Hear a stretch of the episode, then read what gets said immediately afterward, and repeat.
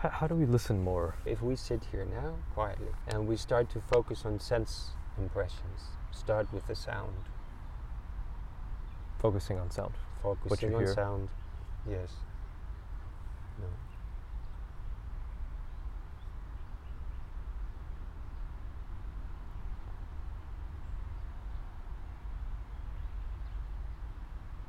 Then you can go into, okay, the just physical, like more tactile sensations. Feel the grass that you're sitting on.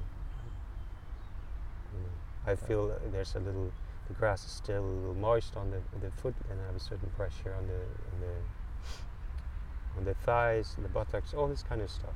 And then you stay with these sensations.